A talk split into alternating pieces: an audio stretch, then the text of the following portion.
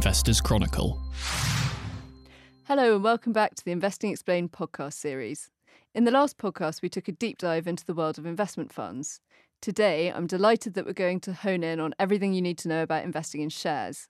Well, we couldn't possibly cover everything, but we've got some experts here to help us through the basics. I'm delighted to be joined by the IC's Associate Editor Algy Hall, as well as Chris Beauchamp, IG's Chief Markets Analyst. Algie, Chris, thank you for coming on. How are you? Thank you. Good, thanks. Yeah, very well, thank you. Pleasure to be here. Now, we'll start with the basics. Chris, when you buy a share, what are you actually buying? Well, you're really buying, I suppose, part of a company, I suppose, a share in that company, hence the name, um, and access to the opportunities of that company's share price. And hopefully, obviously, it goes up because the revenues will improve and the earnings will continue to um, increase and dividends should continue to be paid. And that's essentially what you're buying is a share in the future cash flow. And I think a lot of focus is in my job particularly is on markets and why they go up and why they go down and what makes them go up and down. Ultimately, stock markets particularly are going up and down on expectations of future cash flow. Um, and that's what drives them. That's what's driven them over the past year, certainly the rebound from lockdown. And that's what you're doing when you're investing in the stock market. You're saying, I want to put money to, money to work in the market to get a piece of a company's um, future earnings. Yeah, and I think before we get on to how you um, how you try and get good returns, I think stake stakeholder ownership is one of the attractions of owning shares that you don't get in funds. Algy, what what rights do you have as a shareholder? Um, the rights can vary, but generally, you you've got um, ownership of part of that business, and um, as Chris says, you, this stream of future cash flows which is coming. Um, things to watch out for, though, is whether you're going to be diluted from um, if a company gets into trouble and has to raise um, new equity, new money through selling new shares in particular, whether you're going to um, get to participate in that. And also, voting rights can vary between different share classes. What you also have to be aware of is that as a holder of equity, you're down at the bottom end of the pecking order. So um, this makes the returns far greater than you'd have from debt, for example. But it also means if a company gets into trouble, everyone else is going to get paid before you get paid, and that's why um, often shareholders are entirely wiped out when a company gets into real trouble. So um, you're at the risky end of, of the spectrum in terms of what you own. Your you know your your head is on the block first. Yeah, that's that's quite a frightening way of putting it, but it is true, and it's important that people know that. Um, just Chris, just for for the people getting started, how much more risky would you say buying a share is to to buying an ETF or a fund? Yeah, at its simplest level, it is obviously much more risky, particularly if you're buying a share or a certain number of shares in one particular company, because for that point in time, you are putting, I suppose, all your eggs in one particular basket. The, the idea is that you would eventually broaden out that basket to stretch that metaphor slightly. Um, it obviously leaves you exposed to the ups and downs of investment.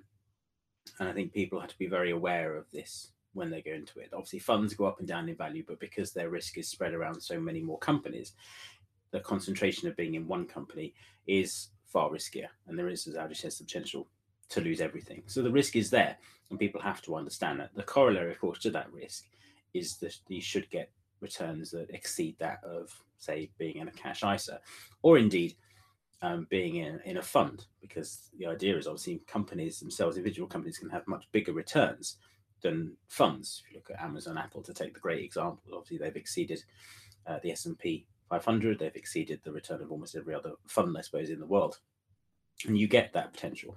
Obviously, for every Apple and Amazon, there are far more that haven't done as well, or indeed are much much poorer performers. So you have to accept that the risk comes with the potential for those greater returns. Yeah, that's that's absolutely right, and um, what we're here to talk about. So we'll get into the hard stuff of how you actually how you actually go about selecting shares. Now, Algy, I think um, an important thing is that you need to establish your own investment process. As people have different approaches. Some people look for great companies they want to own for a long time, others look for turnaround stories. Can you talk us through what the different approaches are? Um, well, I mean, th- there are there, there, are many, many different approaches. I suppose I, I, suppose you could bundle um, them into a few um, different categories uh, if you want to be very broad. Um, I mean, I, I, think the one, the really important thing about um, invest what investment approach you choose to have is that it's something that actually um, you have a real intuitive um, appreciation of. It's something that appeals to you a lot because that makes investing more fun, more interesting. It means you're going to explore what you're doing a lot more, research the companies that you're ultimately going to invest in a lot, lot more deeply, and that is those are the things which really um, increase your chances of success. Um, the reality is, different inve- there are many different investment styles which work. So that's good news, I suppose. Um, kind of, you know, just knowing your personality and finding which one works for you, though, is um, the kind of, you know, the first thing that probably um, a new investor who's looking to invest in individual shares should start to become interested in. And that involves reading around the subject as much as anything else. But um, I suppose, in terms of the question of, you know, if we're going to, um, you know, define a few styles, there's um, value investing, which um, uh, I mean, all, all, of these things are, you know, there are lots of interpretations of them, but generally, um, value investing normally make, makes most sense to me. I, I would say when it's con- contrarian, it's about looking for um, companies or in the shares of companies which the stock market has fallen out of love with, but in actual fact, which you know could become more attractive to the market again they aren't going to collapse and disappear, in your opinion.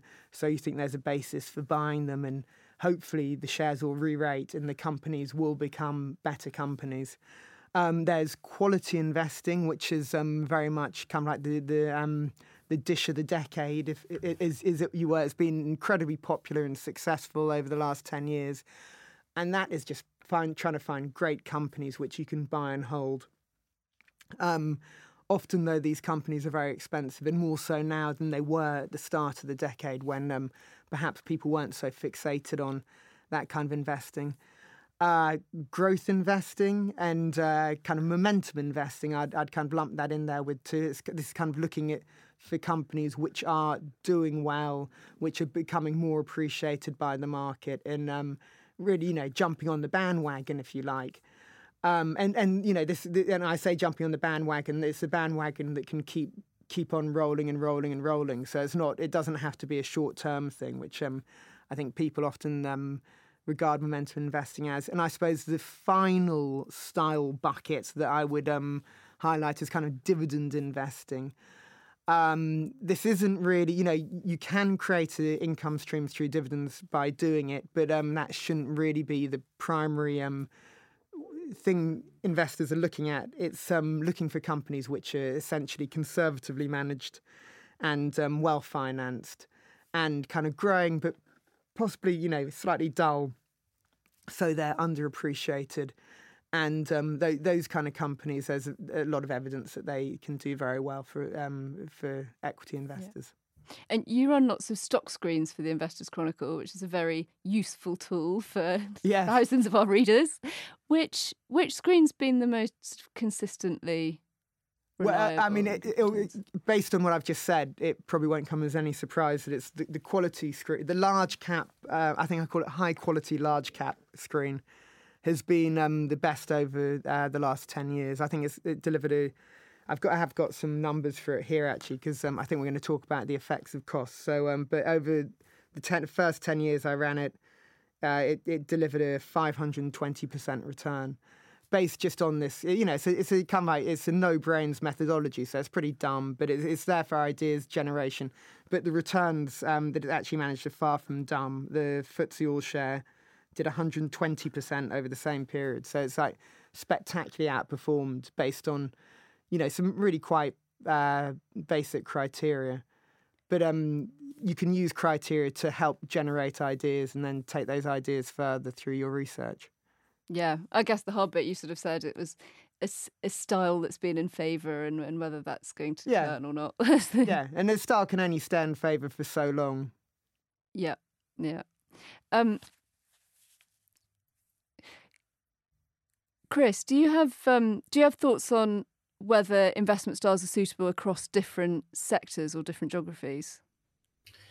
Um, in many ways, they, they do apply across all of them. If you're looking for value companies, you'll obviously look for the same kind of um, requirements, if you like, uh, for US firms or UK firms or Japanese firms. Um, some markets are more popular for growth investors and others. Obviously, if you're looking in terms of growth, then something like the NASDAQ is your obvious go to. You know, it's fueled by these companies with strong and recurring growth, which is why it's done uh, so well. You have to remember that obviously different industries have different characteristics. You wouldn't find these crazy growth valuations with these relatively high P ratios in, say, utilities, for example. They're far more staid and unexciting with all due respect to the companies involved because of the nature of their business. They're there for the reliability of their income, the reliability um, of their dividends. Whereas for, say, mining, you're looking at far more cyclical industries. You know, go through strong periods and then weak periods, obviously ebbs and flows with the broader global economy. So again, yes, some sectors will lend themselves more obviously to, to momentum investing, particularly, or to growth and to high quality. Um, and across in various countries as well. Um, some will have more to appeal in terms of the, the growth focus, whereas say them a lot of people would still view the FTSE 100 as more of a value index than others. That can change, obviously, as Algy says as well. Um, styles come and go, and indices have different characteristics over time, and that changes as well depending on the weighting of the companies in those indices. Yeah, and I guess um, regardless of what style you're investing in, ultimately you need to work out if you think the share price is going to go up. and to do that, you work out um, whether you think the the company is valued correctly, which is a very difficult thing to do. But Algy, can you talk us through the basics on how you can go about valuing a company? Yeah, I, I think um, one one of the things with valuations is to kind of um, the actual valuation in itself tells you a lot about, or you know, probably should tell you a lot about the type of company you're looking at. So um, it's almost easier easiest to think about valuation by going backwards. You first kind of try and understand why a company is valued in the way it is. So, um, I mean, I, I think um, for people who are just starting out, one of the big mistakes they can make is um, they'll look at a valuation, so, so you know it's a very high yield or it's a very low PE, and they think, oh, that's incredibly cheap. Whereas in actual fact, the question, the first question is, so why does the market think this company's earnings or this company's income stream or whatever it is isn't worth very much? And then you'll normally find you normally quite fit quickly start to find the answers to that. And then from there, the question is, so are there reasons that I can see that the market may change its mind? Is there something happening? And um, some, you know, sometimes, um, it, you know, there there can be, you know, surprisingly obvious things which are which are changing, which um, especially when you're talking about value investing, which is when valuation really matters, um, which the market just doesn't hasn't picked up on because it's quite frankly just so sick of this, you know, underperforming stock, which has put a very low rating on. Um, equally, if you're seeing a very high valuation, it doesn't mean a com- it normally means the company is quite excellent rather than that it's quite expensive. And then, really, what you want to be asking is, so can it sustain this kind of enthusiasm of the market, and can it exceed the market's enthusiasm? Uh, you know, kind of announcing earnings which are better than people are forecasting you know, announcing new deals, whatever it is, can can that be sustained? Because that's what's going to carry on pushing the share price higher. Probably it won't be to do with a re-rating, the valuation. You know, if it, if it's high, you just have to, you know, fingers crossed that that's going to remain a popular area. But in terms of the, looking at whether the company can deliver, you, you understand what it's doing, which is special, and ask, is it going to carry on looking as special and potentially more special in the future? And in terms of when you're researching a company, the annual report is is probably the go-to document which has all the information in it. Are there other places you think investors should look? How how, how might the research process look? Um, I, I think you're totally right uh, about the annual report just being um, yeah the perfect um, document if you for researching a company. Um, that there are, I mean, company websites actually carry a lot of great information. Um, a lot of it's more along the marketing lines, and I, I suppose that's the thing that um, someone researching a company always has to watch out for that they're not just falling for the marketing spin, and that even starts with how they um, you look at an annual report because um, what you get at the front of an annual report is all um, extremely favourable. And you know, if you if you only read the front of annual reports, you'll be surprised any company is ever you know having a bad time with its share price because it's you know going to be glorious. So um, in in the annual report, you need to start uh, kind of you know towards the back. I normally kind of will always spend several hours in the you know final two thirds of um, the annual report before I go anywhere else, and um, looking at the cash flow statement to begin with, and then trying to find out bits of information from the notes, from things which have piqued my interest, the statement of key risks, which is, you know, amazing uh, in terms of just telling you about the business and how it works.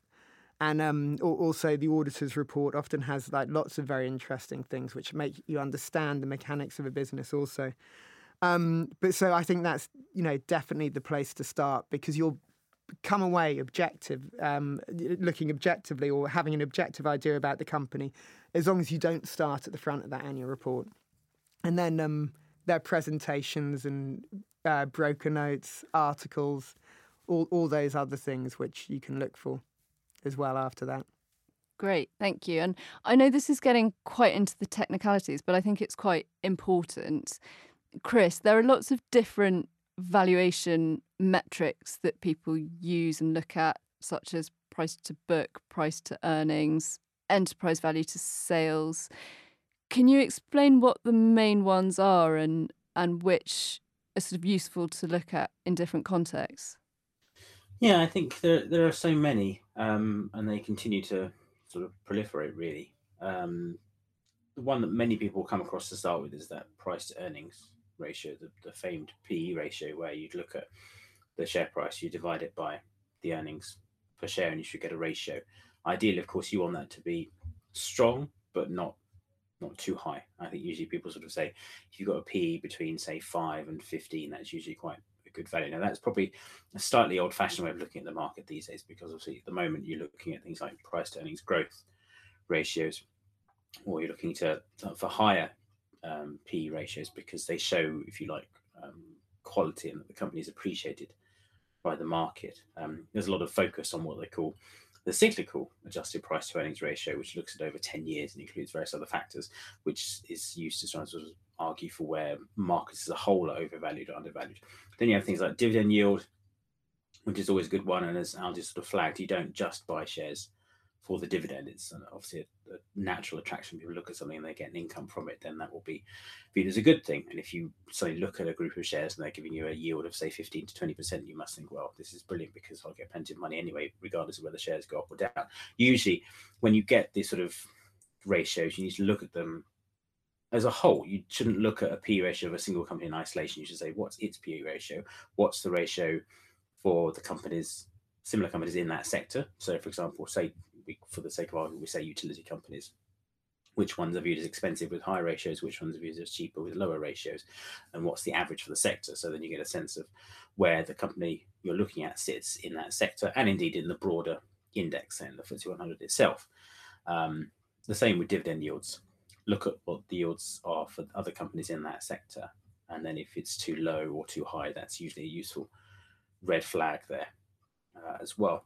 We, we could go on and on about the, the, the valuations. Um, a lot of time is spent on discussing the particular method, and plenty will sort of crop up. I think it's, I say, important to just look at it in the context of the market as a whole, and usually you can then sort of see where the company sits, and if it's if it's sort of one uh, either end of the spectrum, then that's usually a useful sign that either it's too cheap, it's cheap for a reason, or it's expensive and thus you've got high expectations. And that's obviously the problem with markets as well. It's not just the the actual numbers that come in. Say this year Tesco made a profit, but the questions are: was it as good as expected? Was it as bad? Was it worse than expected? Um, how has the share price performed in and around that statement?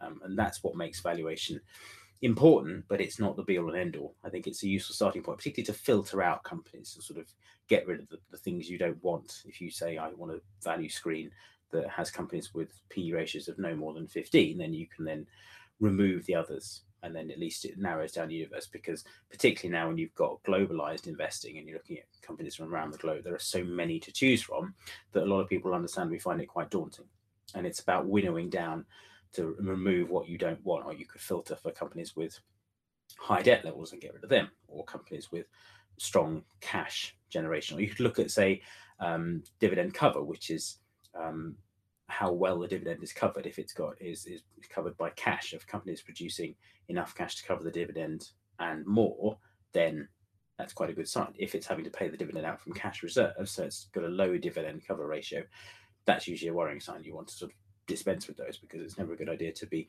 paying shareholders money at the expense of your actual um, cash resources. So there's all these kind of things that you use just to try and narrow down what you want in an investment.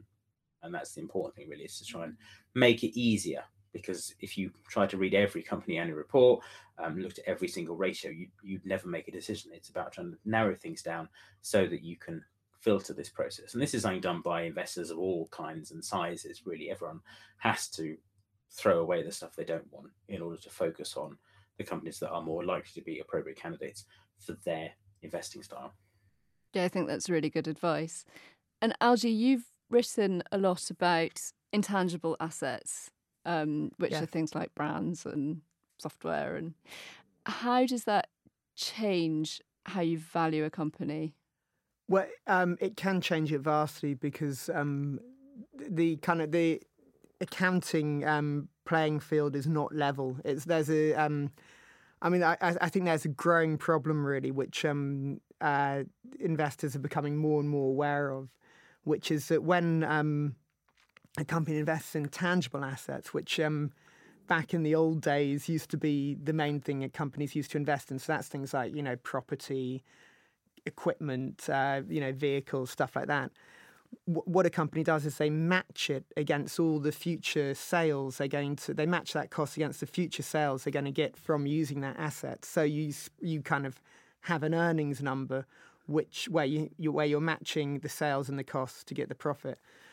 Um, with intangibles, it's treated. They're all treated as if they're uh, upfront expense. So um, if um, you're a drug development company and, and, you're developing a drug over, you know, ten years, but you think you've got twenty years of income coming off it if it's a, if it's a success, you're going to have all that cost in those development years but then you're going to have none of the costs set against the sales in the in the future years, or a small proportion um, would be treated in the same way as tangibles, probably because it's not quite that simple. But generally, these intangibles are viewed as if they've got no future value, um, which is a total nonsense. And uh, what that means in terms of um, looking at um, ratios is that earnings um, numbers for companies which use a lot of intangibles can be complete nonsense. And also, the balance sheet can be massively understated because all of that spending,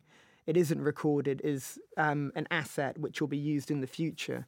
It's recorded, it's, you know, been written off immediately. So um, it kind of really um, makes accounts confusing when we're looking at um, some of the you know most exciting companies of the modern age who use loads of intangibles so like you know the googles and the amazons of this world where a lot of what they do is based on you know investing in these kind of big development projects which um uh, you know may have huge payoffs but you know they don't take as they most of what they're doing is kind of you know is kind of intellectual um, property know-how you know that kind of uh, stuff and which just doesn't go through the accounts in the way one would expect intuitively. Yeah, so I guess the takeaway is that it's not really fair to compare necessarily valuations across industries. Yes, yeah, yeah, yeah, yes. It's it's always it's very yeah, it's very dangerous if you're um you, you've got to yeah you need to know what you're doing. Absolutely, you're right. Chris, would you on sort of on on a similar point, if you were trying to work out the value of a tech company, how might that compare with for example, a, a more cyclical company such as a house builder? Well, there again, I think it's it's about looking at um, the strength of the company in terms of its cash flow, particularly the, these tech companies that are built on the the regularity of their services income. If you look at like Apple, they've managed to sort of detach themselves from being purely dependent on the iPhone and the sort of peaks and troughs of sales towards the services element, the, the recurring revenues that make them so strong. And that's something that you can sort of look at very much almost in, independent in many ways of the economic cycle. Whereas the house builders, you have to take into account interest rates, um, even at their current low levels, um, how the broader economy is performing, um, the availability of credit, and the, the, way the banks are looking at that. So there's there's a there's an element where with house builders you have to be aware of the broader cyclical cycle. Um, for tech companies, yes, they still have things like inflation to deal with. If you're making things, Apple obviously has inflation in terms of its components. Um, but with houses, houses you're dealing with a far more uh, sensitive company. I think it's, it's looking at the sort of demand for those homes as well, and and how strongly the Bank of England and the major banks view the mortgage market um, is something else to bear in mind. So there, there again, the P ratios come into play, and you could look at how was it doing in terms of the P ratio during the last housing slump versus now. Whereas with tech companies, it is not entirely non-cyclical, but it is a bit, I think, steadier in some senses. And because of the recurring nature of the, a lot of their revenues now, with Amazon, for example, as well, um, a lot of their income now is coming from web services and cloud computing rather than just selling everything to everyone uh, mantra that everyone is familiar with. Yeah, no, it's interesting. The sort of the notion of the macro factors and and the individual company factors. So you mentioned two examples there where the macro plays into the thinking with house builders being more cyclical or inflation affecting the growth stocks.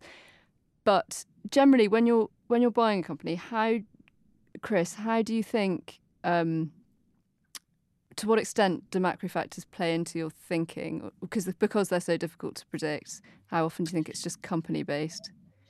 Yeah, macro investing is notoriously hard. A lot of hedge funds that focus on macro have come a cropper because of it. Because, for example, they've argued that um, valuations are too high and that there should be a, a, fundamental reckoning with the stock market, particularly in the US, and that hasn't obviously hasn't been the case for the past uh, ten years. Um, it's something you have to be aware of. Clearly, if you were, for example, buying into the stock market furiously during 2008 when the thing was falling, there should be an awareness. You should keep your eye on the news headlines to know what's going on with the broader economy because ultimately stocks tend to go up when the economy goes up if we could sort of generalize hugely on that point but um, if economic growth is, is strong then usually um, stocks should do relatively well interesting if you look at the historical data strongest returns to the stock market are when the economy is sort of coming out of recessions and coming out of crises which is what we saw last year if you look back to post march 2020 the biggest rebound and the biggest recovery um, was during the initial few months of, of the recovery from the, the, the, first months of the pandemic, and then gains in the market have begun to slow as things go back to normal, something like more normal, which supposed to make sense in many ways because you're getting the game of expectations coming into play. But you do have to keep an eye on the headlines, to keep an eye on what governments are doing in terms of increasing or decreasing spending, um, and, and sort of inform your process. And so you should know that when is a, a, more favorable time for investing and that's that's why i think people should keep an eye on the macro without worrying too much on the the monthly cpi figure or the, the weekly jobless claims figure in the us which are important for traders to an extent but for longer term investors you're looking to smooth out this volatility and capture those opportunities as and when they arise yeah, and and just to take it, just put some more color around the the valuation side that we were talking about earlier. Algy, can you give us an example of a company that you think is a great company at an attractive price and, and why? Um, well, I, yeah, I, I, have brought an example with me. This is um, this is probably the last company that I, I, I highlighted in the stock screen, which I thought was um, just really quite an interesting investment case. And obviously, the thing to caveat and anything like this with is that um, you know this is this isn't I w- I wouldn't say this is a recommendation. It's um, and there's huge amounts of uncertainty, and whenever you're investing in equities, things which you haven't foreseen happen, and they can be good or they can be bad. You know, it's like one of the really hard things with um, equity investing is determining whether you have any skill because luck has such a large um, you know uh, effect on the end result. Um, but there's a company called Michelmersh Brick. This was um, when when was when was this from? This is uh, uh, I think la- last month when I was doing a dividend um, based stock screen, and um, it's uh, it's it's a company which um, I think is um, very easily misunderstood because there are reasons why it looks low quality, for want of a bet- better word, which which are quite obvious. Which is you know it sells bricks, so it sells into construction. That means it's cyclical. Um, so in other words, if the economy moves, um, it's uh, you know it, it can do well or do badly. Um, the other thing is uh, it's got lots of kind of variable costs linked to energy prices, which have obviously been a big issue at the moment. Um, and um, you know th- this means it's kind of not the master of its own destiny in some ways because if energy prices go up, it can become less profitable. Um, also, it has a very fixed cost base um, beyond that.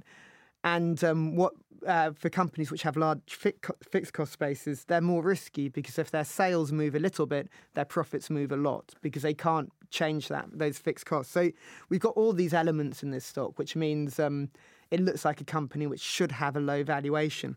But um, then it's like it gets slightly more confusing. Um, it's a very conservatively run company, which is very good if you have these uncertainties. It's got net cash. Um, it's got a very strong dividend record, which is why my screen picked it up.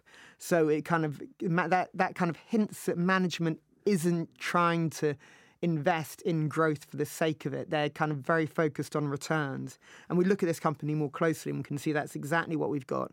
A company which is laser focused on margin. They they kind of forego growth so that they can have the very best um, Brick brand products um, the kind of premium brands um, of bricks. I mean, I never knew such a thing existed, but um, you can you can um, you can verify that it does with this company because you can see that its margins are way better than competitors. Um, but then also there's something else which is very interesting, which is it's got um, huge amounts of pricing power, not only because it controls these brands, but because you can't um, get permission to open new kind of um, quarries and brick making facilities um, because of you know the environmental concerns. So actually, there's a very limited supply uh, of, of brick, bricks in the UK. Um, you know, adequate but limited. Um, also, exports, uh, you know, not such an issue because we've got the channel separating us, and bricks are, you know, very heavy. So they cost. So you know, there's, there's a massive um, barrier to entry for exporters. So you've actually got a company, and although um, on the surface it's very cyclical, you've got something very solid. So it's, it's kind of a pun, isn't it, for a brick company? But you've got something very solid beneath it, which is the ownership of these amazing assets, which over time, and you know they're very long life assets. You know, you know there's going to be great value there. So, um, so it's really it's a company which I think kind of is confusing to look at and understand and you know weigh up all the parts of and that's great because that's often where we have real mispricing and then the other thing which um, uh, you know really made me think well this is interesting now is that um, uh, the shares have recovered a little bit since but um, when I looked at it, they were down by a quarter because the energy price prices had risen a lot well, this company is almost 100% hedged for, I think it is 100% hedged for next year and very hedged for future years, which means they've um, already bought all their energy. So they're not going to be affected by fluctuations in the short term because they've already locked in the, you know, the, the this, this big variable cost. Um, then also the brick market itself, we're at record low levels of actual brick stock. So that means that, you know, people that bricks are in demand because people are still building things despite COVID.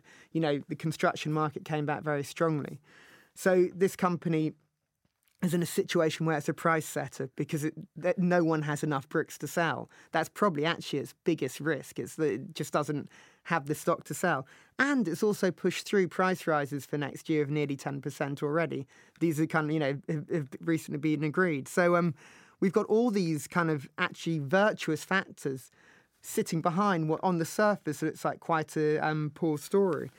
Um, and you're not being asked to pay very much for the shares. I think uh, in, uh, when when I um, wrote it up, the forecast free cash flow yield, so the actual kind of surplus cash this company is um, expected to generate is um, 9% of its enterprise value, which is, um, in terms of looking at valuations, that's kind of like, you know, cheap pretty much by any measure. Um, even though it may be, you know, quite a good year next year, you know, maybe it's not representative. But also you have things like the P ratio, the four, uh, there's, um, you know, 14. P is a fine thing to judge a company like this by, you know, it's a very you know, finger in the air yardstick type valuation. But um, the forward P is 14, which doesn't look at all stretched and you've got a dividend yield of around 3%. So, you know, you've kind of got a very interesting, um, you know, value play with a lot of, um, you know, tailwinds, which seem to be happening. But the perception of, um, you know, lots of dangers which won't necessarily materialize. So I thought this was an interesting, um, you know, an interesting stock idea. That's really interesting. Thank you. I want to ask you for your next stock idea, but unfortunately, we don't have time. So I'll I'll direct people to your stock screens and Thank articles.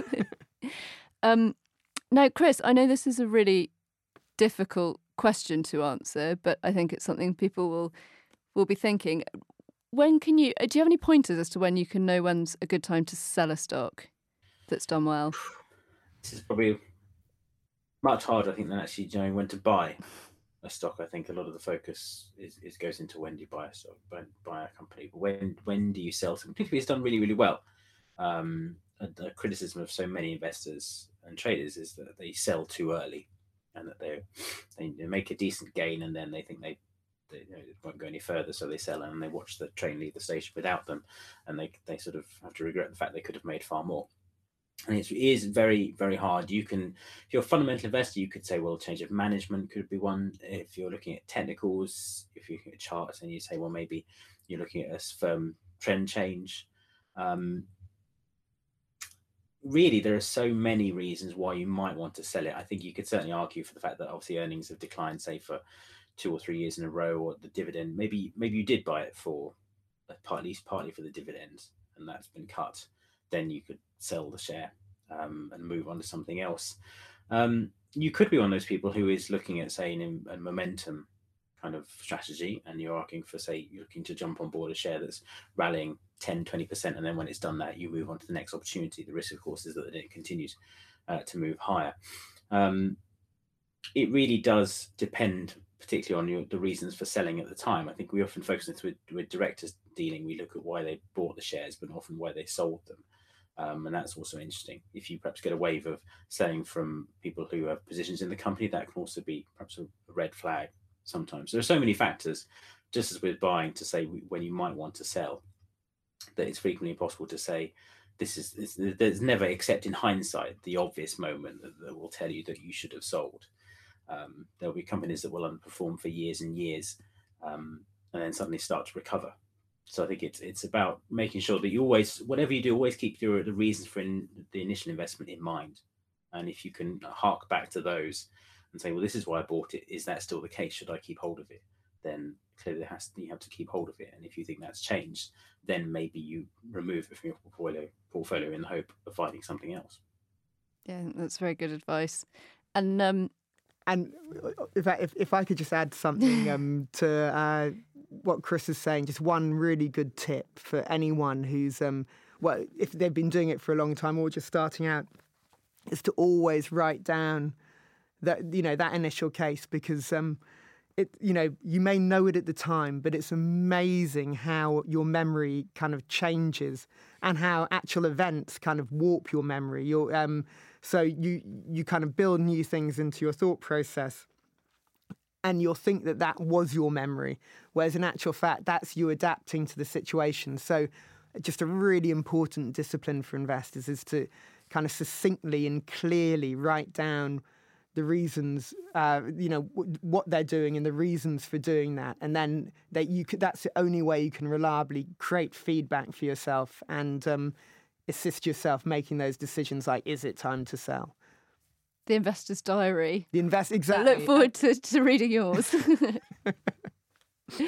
um, another thing that comes up quite a lot is dealing fees and people saying that if you trade too much that can eat away at your returns. But it's also quite interesting because fees are coming down a lot. Um, Algy, how do you think you should think about fees and, and how often you I deal? think you should think about them far more than you do. That's not not, not to you, Mary. Just as in one should think about them far more than one. I mean, no one wants to think about fees very much because they're not. It's not fun. But um, uh, if uh, I mean the, the whole idea of compound interest, which is kind of like you know the the basis of um, you know uh, the, the, one's enthusiasm in investing, uh, kind of works the opposite in the opposite direction when fees are involved. And so um, what what I did I, when when I um, assess the um, uh, the performance of the stock screens I monitor, I uh, I kind of always subtract a notional amount for fees. Um, and, and it's like, you know, the, the, the, screens aren't meant as portfolios for people to buy and sell, but um, they're meant for ideas. But I, I just think it's like illustrative. And so um, I've, I, I, I've brought along the figures for the high quality large cap screen I, I talked about earlier, which is, um, you know, the, the, the, best performing screen I've had over the last 10 years. And um, so it's managed a cumulative return of um, total return of 520% over 10 years, which is, you know, amazing. Um, and um, if I just subtract annually 1.25% for fees, that 520% drops to 447%. So you've lost a huge amount of your return on that 1.25% um, uh, you know, of, of, fees because they've compounded over those years. So it, you know, if, if you're if you're thinking about you know how rich am I going to become through my investment, one of the key ways it's so dull and so easily overlooked. One of the key ways just keep your costs down, and that you know there's so much to be said for it because it's such a hurdle to overcome if you're you know if you're not making good returns and your strategy isn't good. Yeah, you're absolutely right. We've talked a bit about um, compounding and fees in previous podcasts. Um, I'm afraid that's all we've got time for. I've got lots of other questions I'd like to ask you both, but that'll have to be for another day. Thank you so much for coming on. Thank you. It's great fun. Thank you.